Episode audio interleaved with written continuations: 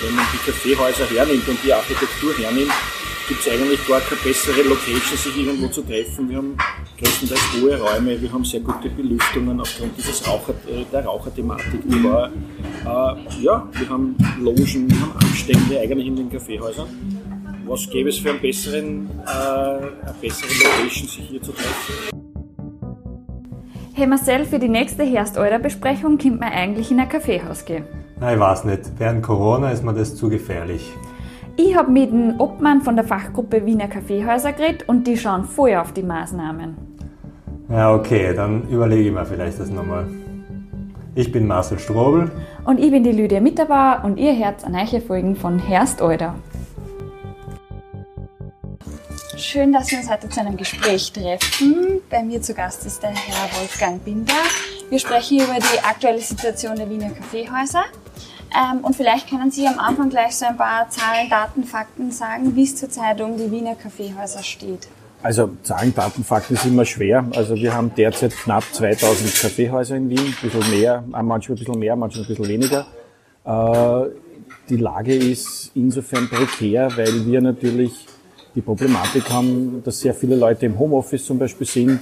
Das heißt, die Treffen, die untertags stattfinden, dass ich sage, äh, ich treffe mich mit Freunden, ich gehe frühstücken, bevor ich ins Büro gehe, weil ich mich mit einem Kunden treffen tue, oder ich gehe nach dem Büro irgendwo auf einen schnellen Café. In Wien trifft man sich nicht in, in Beisel mit Freunden, sondern in Wien trifft man sich im Kaffeehaus mit Freunden und Kollegen und, und Partnern. Und das geht uns natürlich schon sehr ab, weil das, der Aufruf zum Homeoffice impliziert natürlich, dass es sagt, dass die Leute einfach weniger fortgehen. Wir spüren das auch bei den Mittagessen natürlich. Ja, und wenn man so dieses, dieses Thema Revue passieren lässt, jetzt wird die, die Zeit auch noch schlechter. Das heißt, das draußen sitzen äh, ist auch nicht mehr so möglich, wie es noch im Sommer war. Und ich glaube, es ist in den Köpfen der Leute doch eine gewisse Angst, noch immer da in den Innenräumen zu sitzen. Obwohl, wenn man die Kaffeehäuser hernimmt und die Architektur hernimmt, gibt es eigentlich gar keine bessere Location, sich irgendwo zu treffen. Wir haben größtenteils hohe Räume, wir haben sehr gute Belüftungen aufgrund dieses Raucher, der Raucherthematik, die war, äh, ja, wir haben Logen, wir haben Abstände eigentlich in den Kaffeehäusern. Was gäbe es für einen besseren, äh, eine bessere Location, sich hier zu treffen? Ja? Kann man so sagen, welche Gruppe am stärksten fehlt, weil Sie angesprochen haben, eben Leute, die im Homeoffice sind oder sind Es fehlt durch, es fehlen alle Gruppen im, im Prinzip. Sicher haben die, die mehr Innenstadtlage haben, haben natürlich auch ein bisschen einen höheren Touristenanteil als wir haben den Randbezirken. Aber es fehlen durchgehend alle Gruppen. In dem, wenn man natürlich sagt, man hat die, ich sage jetzt einmal die 55, 60 plus, die halt auch nicht mehr so fortgehen, wie sie noch die letzten Jahre getan haben, um sich mit Freunden zu treffen sicher auch auf der Grund der Thematik, dass man hier vorsichtiger natürlich ist, wenn man zu einer Risikogruppe gehört. Und, und auch die Jungen fehlen einfach. Also es fehlt quer durch die Bevölkerungsschicht eigentlich das Publikum. Mhm. Ähm, und kann man sagen, für die Lage ist eigentlich nur die Corona-Krise ähm, verantwortlich oder gab es da vorher auch schon Probleme? Nein, also wir haben vorher keine Probleme gehabt. Also mhm. Also wir waren eigentlich eine sehr äh, blühende Branche, auch die, mhm. also Kaffee, also Gastronomie allgemein in Wien. Und seit Corona natürlich, wo die Leute fortgehen, es ist ja in den Medien, wird, äh, ist natürlich die Angst da, dass man sagt, man geht in Innenräume, wir sind mit, mit Sperrstunden äh, konfrontiert in den Medien. Äh, wir, wir haben das Thema Maskenpflicht, wir haben das Thema Abstand halten, wir haben das Thema Hygiene. Wir können bis zu 40 Prozent unserer Tische nicht nützen, wenn wir natürlich die Abstandsregeln einhalten müssen. Und in Summe alle dieser Maßnahmen äh, bricht bei uns natürlich das Geschäft weg. Ja. Jetzt sind aber schon ähm, Maßnahmen gesetzt worden, auch vom Verband. Ähm, ich denke da an die Zwei-Kaffee-Kampagne. Ja.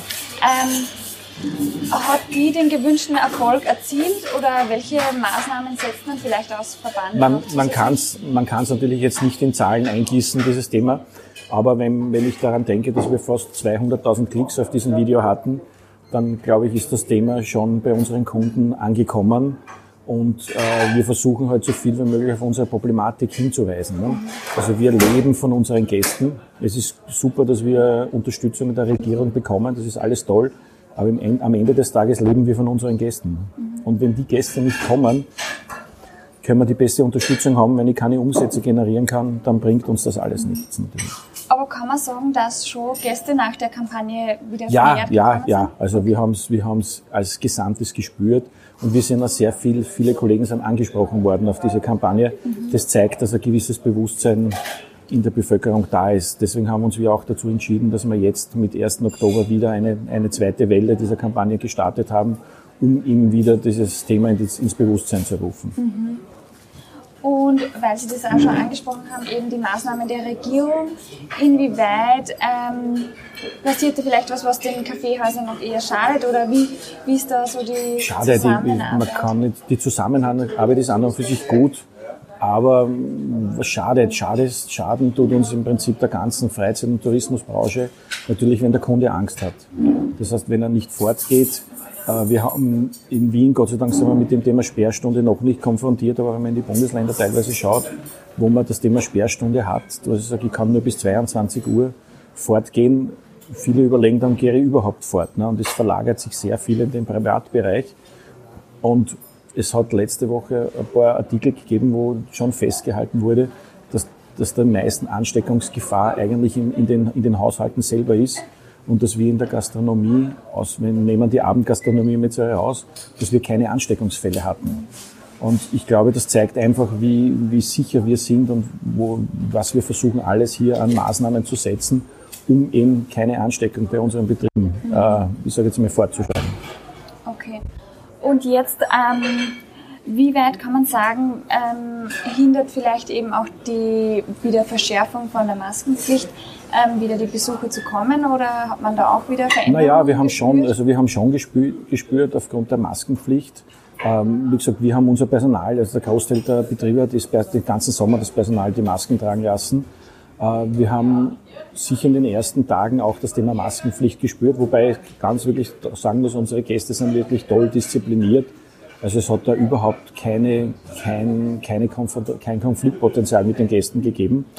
Was natürlich auch uns geschadet hat, war dann der Aufruf zum Homeoffice, weil wir natürlich von unserem Publikum leben. Ne? Und wenn die nicht da sind, dann haben wir auch keinen Umsatz. Das würde ich so weit sagen, dass uns das schon geschadet hat als, als Gastronomiebetriebe.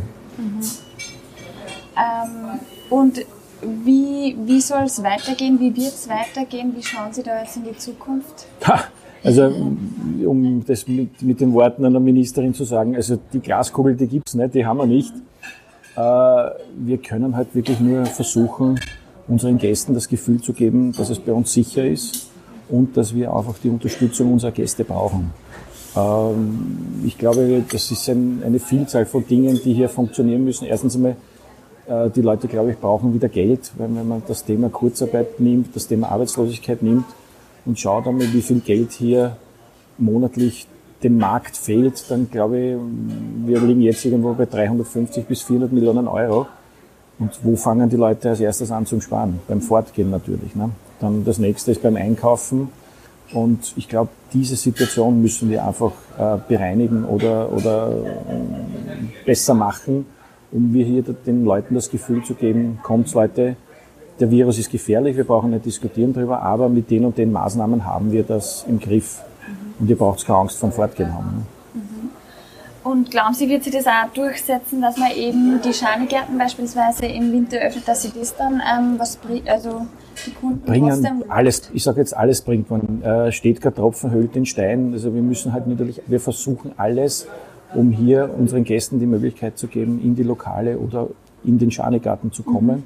Und natürlich werden wir das heuer nicht in Zahlen äh, gießen können, aber jeder Schritt, der es die Möglichkeit gibt, die Gästen äh, zu bedienen und zu servieren, ist für uns gut. grundsätzlich bei all den Schritten, die man setzt, ist es wahrscheinlich trotzdem so, dass einige Kaffeehäuser bis zum Jahresende vor dem Ausstehen. Also wir rechnen bis, ich sage jetzt einmal, bis ins Frühjahr, nächsten Frühjahr, Beginn Sommer nächsten Jahres mit ca. 30 Prozent Anschließungen. Und wie ist da so ähm, die Stimmung generell vielleicht in der Branche gerade?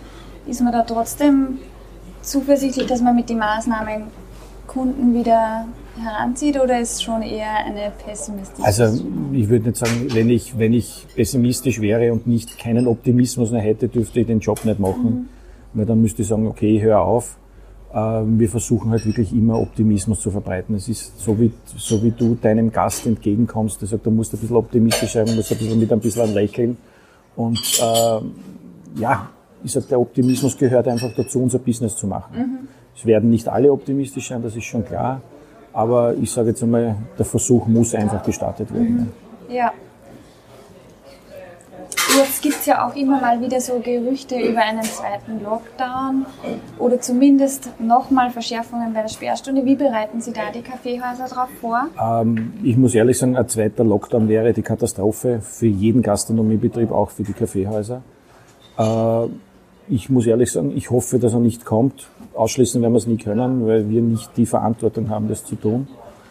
Ähm, Sperrstunde ist jetzt, ich sage jetzt einmal, wenn man das bei 22 Uhr nimmt, ist sicher problematisch. Weil natürlich, wenn man den, das Abendgeschäft betrachtet, im Normalfall gehen die Leute fort um 19, 20 Uhr.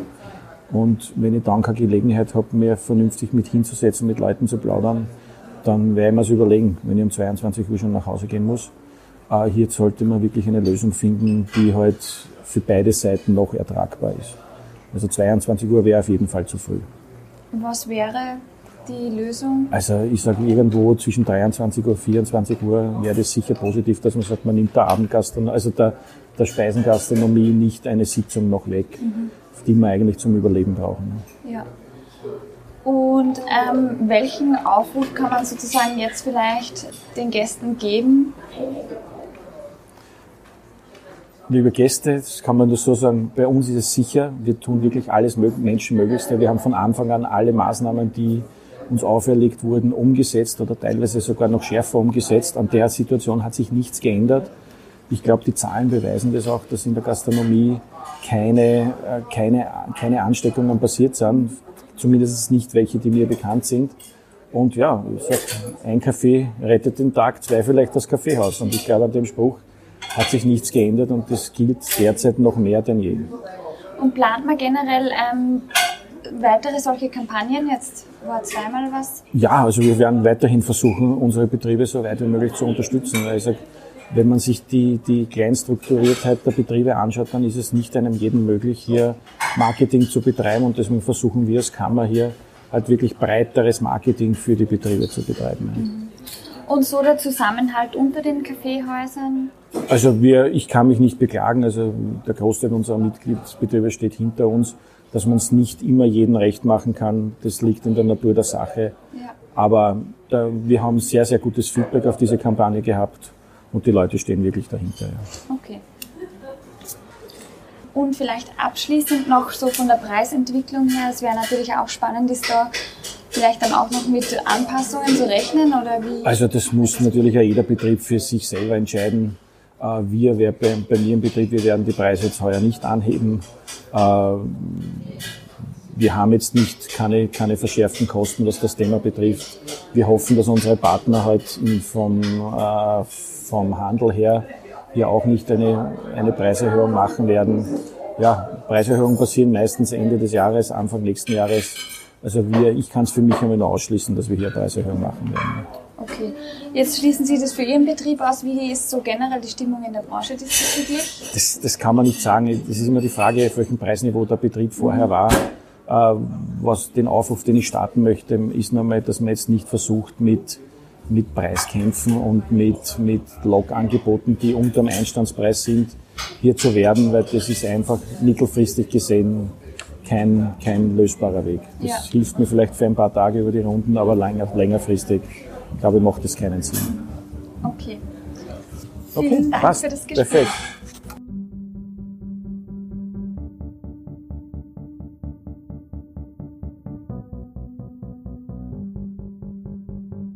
Herst Euder, ihr habt's gerade Herst Euder gehört.